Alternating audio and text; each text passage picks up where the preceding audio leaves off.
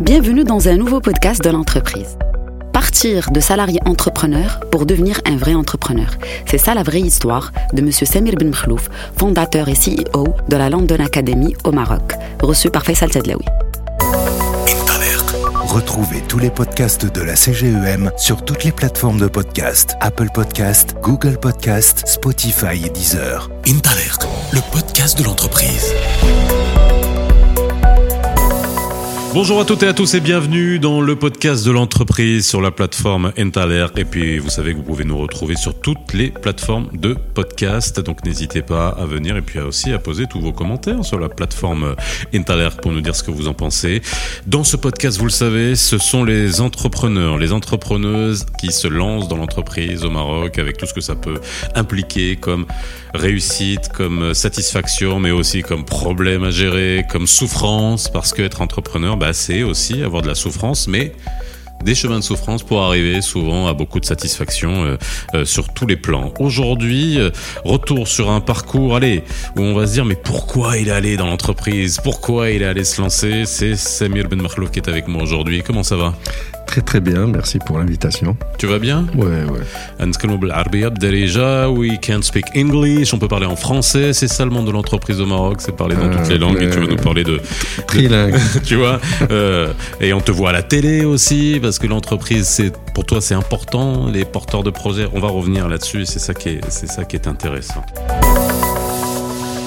Alors Samir, euh, c'est pas pour parler politique que je t'ai appelé aujourd'hui. On s'est vu sur beaucoup de plateaux de, radio et de, et de télé. C'est pas pour parler d'éducation, même si c'est un point que on peut aborder parce que c'est ton secteur d'activité, mais c'est pour parler de toi en tant qu'entrepreneur et comment t'as fait pour arriver aujourd'hui à cette aventure? Qui est euh, London Academy, où il y a deux, écoles aujourd'hui au Maroc, à Casa et, à Rabat.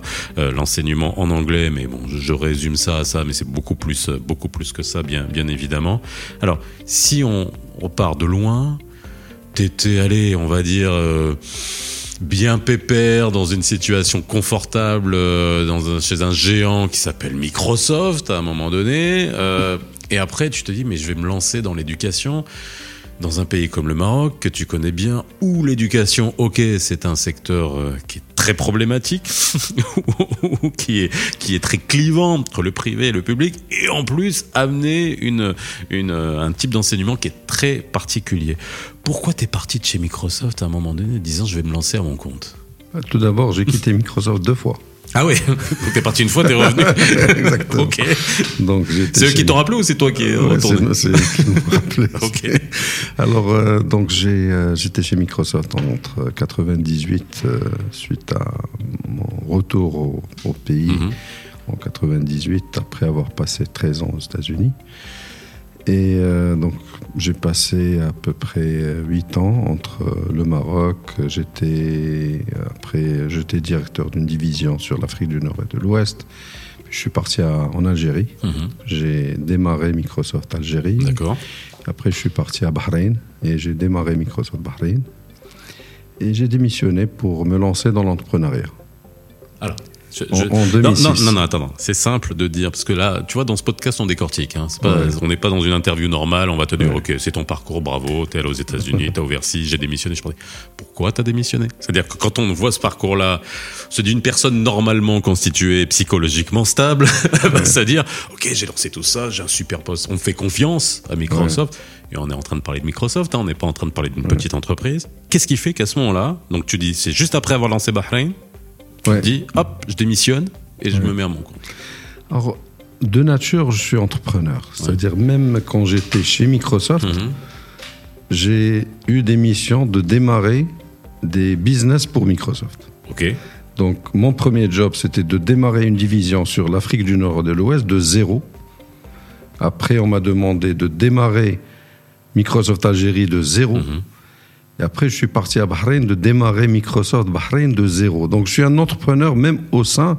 Donc tu étais un intrapreneur, comme Un- qu'on dit pour ce truc, voilà. C'est un Donc intrapreneur. en gros, tu démarrais des business Et quand- avec et tout ce que ça- ça implique, comme si tu créais une entreprise. je quoi. crée une entreprise. Je, Ouais, voilà. je- j'enregistrais, oui, Ouais. j'enregistrais l'entreprise. Je, je démarrais les relations avec les partenaires, avec le gouvernement, avec les banques, avec Mhm.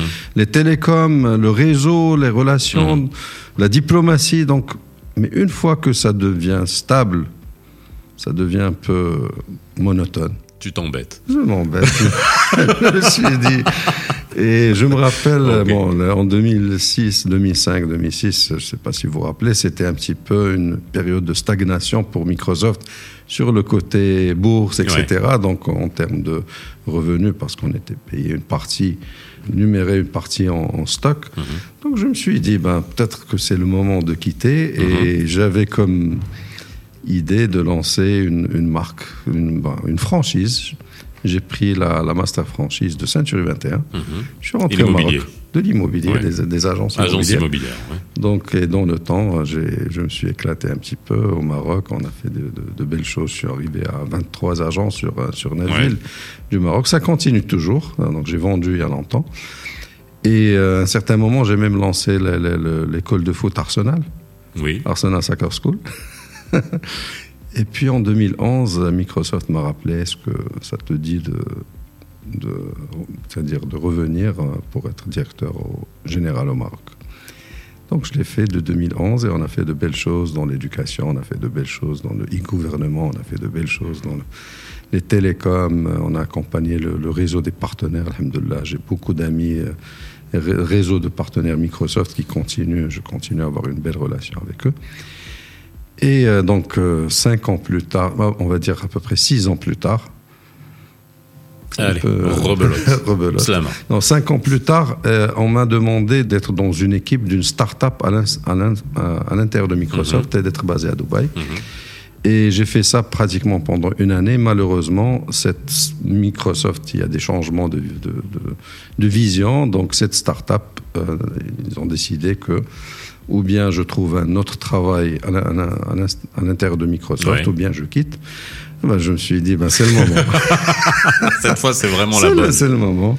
Qu'est-ce Alors- que, qu'est-ce que je vais faire? Ben, je, je suis un passionné de l'éducation, je suis un passionné Alors de la... justement, mais c'est ça. Alors, ok, euh, Microsoft, on a bien compris ton parcours. Ensuite, euh, l'immobilier, ensuite le foot. Non, c'est pas l'immobilier. Oui, enfin, l'agence, ouais, ok, les franchises, mais bon, c'est l'intermédiation immobilière. Ouais, voilà, t'es pas promoteur, bien entendu. Euh, ensuite, euh, voilà, cette aventure euh, avec ce, ce, ce, ce mini club de foot, et puis euh, après, tu te dis l'éducation. Alors, c'est cette, cette passion pour l'éducation, ça t'est venu avec Microsoft pendant tes missions, bien évidemment. Mais là, après, qu'est-ce qui a fait que tu as enclenché ça, euh, que tu t'es dit, bah, je vais amener euh, euh, un autre type d'éducation, peut-être une alternative, alors qui n'est pas adressée à tout le monde, bien évidemment, hein, mais c'est le- propre du secteur du- de l'enseignement privé au Maroc. Ça aussi, c'est euh, c'était une suite logique dans ton. Alors, Dans ton alors moi, moi, j'ai fait un doctorat aux États-Unis et j'étais, j'ai passé pratiquement dix ans et demi à l'université. J'ai enseigné à l'université. J'étais tout le temps passionné par l'éducation et chaque fois qu'on me donnait une euh, mission de Microsoft dans un pays, le côté éducation, c'est-à-dire que le pays où j'étais, le côté éducation allait très très bien parce que j'ai fait des partenariats avec euh, l'éducation nationale, avec la formation professionnelle, avec les universités. Euh, Je peux, je peux te citer des, des- des projets qui sont extraordinaires. Et heureusement qu'on les a fait au Maroc avant le, le Covid parce que ça a préparé Ouais. un petit peu le, le ministère à adresser le secteur public.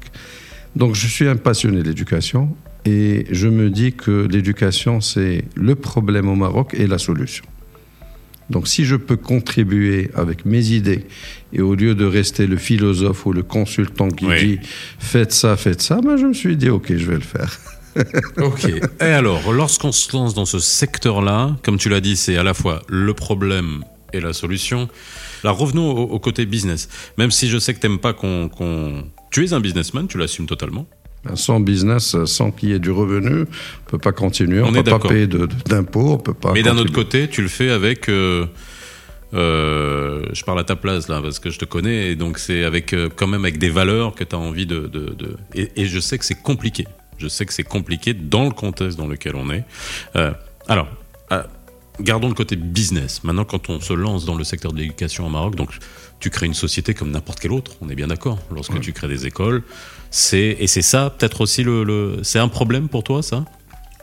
De du devoir moi, adresser ouais, ouais, ben, je- ouais, c'est- je sais, j'ai. euh, je vais revenir un petit peu en arrière. Moi, j'ai euh, j'ai fait des études de génie industriel. Hmm. Et j'ai fait un doctorat euh, en automatisme industriel, spécialité textile. Ok. Je crois que je suis le seul docteur en textile au Maroc. ok, ok, et, docteur. et une fois que j'ai- eu mon doctorat, j'ai travaillé dans, dans l'industrie aux États-Unis et dans les usines, etc. J'ai pas travaillé dans le secteur du textile, mais je faisais un petit peu de l'informatique industrielle. Je- chaque fois que je prenais un nouveau challenge, c'était vraiment du, de l'inconnu. C'est-à-dire Mhm. personne ne me dit voilà, tu vas prendre ça, on va te former à faire ça et tu vas le faire. Donc je prenais le challenge et Et learn by et- doing. Learn by doing. Je saute dans, dans l'eau et puis je vais nager. Mhm. Euh, je, pré- je me rappelle de mon premier poste chez Microsoft, c'est-à-dire quand je faisais les interviews, parce que moi j'étais un chef de projet, j'implémentais des solutions informatiques dans les usines. Et durant l'interview, je, dé- je découvre que le job était un job de sales and marketing, c'est-à-dire je dois vendre des logiciels Microsoft à Ouais. des assembleurs de PC, etc. Donc c'est du sales and marketing. Je leur dis, moi, je suis pas un sales and marketing. Moi, je suis un chef de projet. J'intègre des solutions informatiques dans les usines. euh, et je me rappelle du, du DRH qui m'a interviewé. Il m'a dit euh, Non, on voit en toi, tu as un sens d'entrepreneuriat. Mhm. Et on aime les personnes qui ont ce sens d'entrepreneuriat.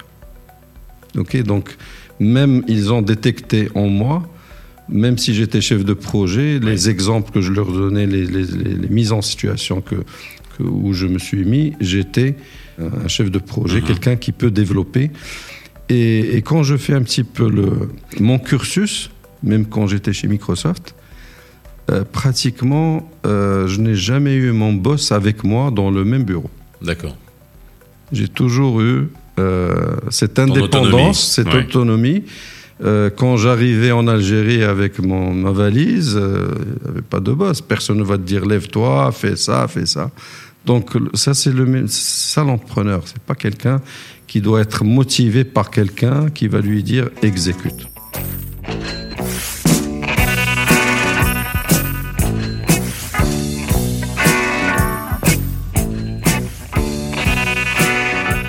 Oui, mais en même temps, ce que tu es en train de dire, et je m'arrête sur ce point-là, c'est que l'environnement a cette reconnaissance, a cette intelligence de détection pour pouvoir déléguer, faire confiance et assumer aussi. Parce que lorsqu'on se dit, ah bah tiens, cette personne a ce potentiel-là, aussi brillant euh, sois-tu, on se dit, allez, on y va. Et ben, il est responsable de ce qu'il fait. S'il se casse la gueule, ben, on assumera. Et puis, on, on a la structure pour essayer de. Ça aussi, c'est, je veux Ouais. dire, c'est, c'est toute une intelligence collective qui est Ouais. derrière ça, Ouais. qui le permet. On en manque ça ici? Parce que je- on met le- ce point là-dessus. Parce que Il y, a, il y a- il y a deux côtés au Maroc. Il y a bien sûr le manque. Et, et deuxième chose, même malheureusement, on a, on a un système d'éducation euh, qui prépare des employés et non pas des employeurs. Qui prépare des exécutants Mhm. et non pas des développeurs. Qui prépare des personnes à qui on va dire ce qu'ils doivent faire chaque minute de la journée. Chaque... Et puis on doit contrôler ce qu'ils ont fait. Et il beaucoup de personnes n'apprennent pas des erreurs. Parce qu'on doit tolérer des erreurs. Des erreurs. En tant que chef de, en, en- en entrepreneur, quand je, me suis- je m'entoure de personnes, je dois tolérer des erreurs. Je ne peux pas demander la perfection à tout le monde. Même en tant qu'entrepreneur, on fait des erreurs. Bien Donc, sûr, pas- ah, bien sûr, bien sûr. Mais le- l'entrepreneur, le- l'une des qualités d'un entrepreneur, c'est de savoir quelle direction prendre. C'est-à-dire, quand on est entrepreneur, d'ailleurs, quand on sort de l'université, euh, durant nos études, on nous donne des hypothèses Oui. et on nous dit résous un problème. Et ces hypothèses sont suffisantes pour résoudre le problème. Dans l'entrepreneuriat, il n'y a pas d'hypothèse. C'est à toi de chercher des hypothèses. Exact. Et de prendre la décision, de prendre d'appuyer sur quel bouton. Exactement, exactement. Et si jamais ça empire, c'est prendre une autre décision Ah ouais, pour, ah que- ah ouais. pour rattraper et- le truc. et le côté, le côté business des choses est très important parce que c'est ce côté business qui va, c'est le, c'est le pétrole, c'est le, c'est Mhm. l'énergie qui va faire rouler ta machine. Et je me rappelle même chez Microsoft, on me donnait des objectifs. Donc j'ai des objectifs, j'ai devant moi euh, une vingtaine de voies que je dois prendre. J'arrive dans un pays que je ne connais pas, je connais personne. À qui je vais faire confiance? À qui- que- comment je vais passer mon temps, je vais voir qui pour atteindre mes objectifs. Parce qu'on peut passer toute une année à faire zéro revenu Mhm. et à juste parler Oui. et, et- et- et faire un petit peu le consultant. Et des présentations Ouais, par mais, mais quand on a des objectifs avec un temps Ouais. bien précis, et, euh, et c'est là où le temps est très important. Deux points. Ça aussi, dans ce podcast, on essaie de l'avoir. Le crash test et le, et le, et, le succès. Alors, quel est le plus gros plantage que tu as eu, toi personnellement, dans, tes, dans ce que tu as entrepris? Alors, on ne parle pas de Microsoft quand tu as commencé à entreprendre. Plus gros plantage et après plus gros succès. Ou tu t'es jamais planté Euh, non. Il n'y a, pas d'entrepreneur qui ne s'est pas Voilà. planté. Ah, tu me rassures. Euh, y Il y, a, y toujours des, des inconnus devant nous et on prend des décisions en se disant voilà, le, mon flair d'entrepreneur, c'est- c'est- ça va me mener à, à- à faire ça. Euh, je crois que moi, mon, quand, quand je pense à être planté, je pense à, à- à être entouré de bonnes ou de mauvaises personnes. Je me suis planté, j'ai- recruté de mauvaises personnes. D'accord. Ok. Et, et ça a causé. euh, parce qu'on ne peut pas se dupliquer. Si on pouvait se dupliquer, si je pouvais créer, faire une photocopie, Mhm. euh, c'est sûr que les choses se passeront beaucoup mieux. Mais quand on recrute des gens et on leur fait confiance, comme moi, on m'a fait confiance à un moment, Oui. et que tu as voulu dupliquer, toi, cette, cette- et- et- ce mindset. Exactement. Donc, euh, Ce qui est et- et de- normal. Et, de traiter les personnes comme on veut être traité. Ok. Et on se plante. C'est ça la déception. La grande déception, c'est autour de ça, autour des gens qui vont te mentir, des gens qui vont te mener en bateau. Et c'est là où ça se, ça- là où ça fait mal. Mais en général, euh, je, je fais toujours des calculs de risque. C'est quoi mon risque? Ok, et est-ce que je suis prêt à perdre ça pour atteindre ça? Donc, Voilà. il faut Toujours bénéfice. Exactement, risque. Exactement. On peut Donc- jamais être gagnant à 100% Ah oui, et ne pas perdre à à 100%. Mais, mais quand on voit un petit peu que. Et parfois, on fait, on fait un pas en arrière pour faire deux pas en avant. Je peux te dire que durant le Covid, c'était très dur et ça continue à être Mhm. dur parce que beaucoup de gens ont eu du mal. Et, et, euh, Ah, il faut, il beaucoup faut disent que c'est cette année qu'on va avoir les, les vrais impacts Ah, euh, du on- Covid, parce qu'on a réussi à, voilà, à bon an, an, mais là, euh, Eh, mais on le vit, on Ouais. le vit, on le vit chaque jour et on le ressent. Donc, euh, je peux te dire que, alhamdoulilah, du moment que on, on progresse, du moment qu'on ne stagne pas, Mhm. pour moi, c'est ça la réussite. Maintenant, sur le côté humain, sur le côté ressources autour de la personne, c'est là où on peut se planter, mais il faut pas, il faut pas avoir peur de dire qu'on a gaffé, il faut rectifier le plus tôt possible. Si la personne est mauvaise, ben, il faut que la personne parte. Ok, quel que soit le coût. Ok, malheureusement, on a tendance à, ah on va, le côté humain, oui, mais, mais parfois, moi j'ai appris ça aux États-Unis. Aux États-Unis, euh, ils coupent un, un doigt pour sauver le corps. c'est ça. Ok, donc il faut être prêt à prendre des décisions Ils sont difficiles, qui sont euh, difficiles. quoi, moralement. Enfin, Pas- moralement. pas- euh, pas- non, non, pas moralement. Plus oui. psychologiquement, je veux Ouais. dire, émotionnellement. Ouais. Émotionnellement, pardon, c'est le bon Mais- terme. ouais. Euh, il faut avoir le courage. C'est-à-dire, Mhm. parfois, les gens n'ont pas le courage de prendre des décisions, ils Et laissent on, laisse, traîner. et on laisse pourrir. Et, puis, et puis, ça arrive à. Et en fin de compte, c'est une question de réputation et une question de crédibilité. Dernier point, et on va parler donc de, de, de l'éducation et de ce que tu as lancé, la London Academy. Aujourd'hui, ça fait combien de temps que tes deux établissements sont ouverts? Euh, ben, le premier établissement, on est à la cinquième année, et le deuxième euh, établissement à la deuxième année. Et alors, c'est un business qui fonctionne? Oui, ben, le fait qu'on a, qu'on a Pu grandir et ouvrir une qu'on a beaucoup ouais. de, de professeurs, qu'on a pu avoir la, la confiance de l'État marocain et l'État britannique pour être dans l'accord bilatéral dans Mhm. l'éducation entre le Maroc et l'Angleterre, le fait que on continue à croître, donc euh, c'est une, une bonne chose. Et j'espère euh, contribuer à l'éducation au Maroc. Euh, vous avez parlé de, le coût, de l'éducation privée au Maroc. Vous savez, l'éducation privée ne doit pas être en, en clash avec l'éducation publique. Et je donne un exemple. euh, aux États-Unis ou en Angleterre, par exemple, ils ont ce qu'on appelle des charter schools ou des community schools. Mhm. C'est des écoles qui sont gérées par le privé et que l'État paye pour chaque tête, Oui. chaque élève. C'est à ça que tu voudrais qu'on arrive, quoi. Ah ben, ça devrait être ça. Parce que si l'État... Parce que là, le delta de, de coûts est tellement énorme que ça clive encore plus la société, et ça, et ça on le sait. Ouais. Mais l'exemple que tu as donné existe aussi en France. Les écoles privées en France sont subventionnées Exactement. par l'État, ce qui Exactement. permet, alors on se dit, euh, école privée en France, mais non, il y a des écoles privées en France qui coûtent 500 euros l'année ou 600 euros l'année, le reste est subventionné par l'État. Exactement, exactement. Et, et quand on fait le calcul aujourd'hui de l'éducation publique au Maroc, on ne peut pas continuer. Je, je- je donne des, des chiffres aujourd'hui. Le, le- le- le coût par élève, quand on voit le budget de l'éducation nationale, qui représente pratiquement le un quart du budget de l'État, c'est à peu près entre 7 000 et 8 000 dirhams par élève par an. Si, même si on multiplie par 4, c'est pas suffisant. Donc il faut trouver des solutions. Et, et c'est là, là où la transformation. Sur ces 8000 dirhams, il y a la moitié, ce sont les murs. Non, non, c'est en grande part, à 90%, c'est les ressources humaines. Ouais. C'est-à-dire, on ne compte pas les murs. Les murs sont déjà, sont déjà construits euh, aujourd'hui. Mais malheureusement, en termes de budget euh, de, de l'État, on ne peut pas continuer. C'est là où il faut qu'on pense entre nous. C'est là où la technologie, ce que j'appelle la transformation Mhm. de l'éducation à l'ère du digital, doit prendre place. Parce qu'on ne peut pas continuer. En le monde rural, par exemple, 50% des Marocains sont dans le monde rural. Quel type d'éducation on a dans le monde rural? Mais si on utilise la technologie, on peut arriver au monde rural avec un minimum garanti de qualité d'éducation. Malheureusement, on n'est pas en train de penser de cette manière. On est en train de réfléchir de, la- même manière des années 70 et 80, avant même l'ère de l'Internet.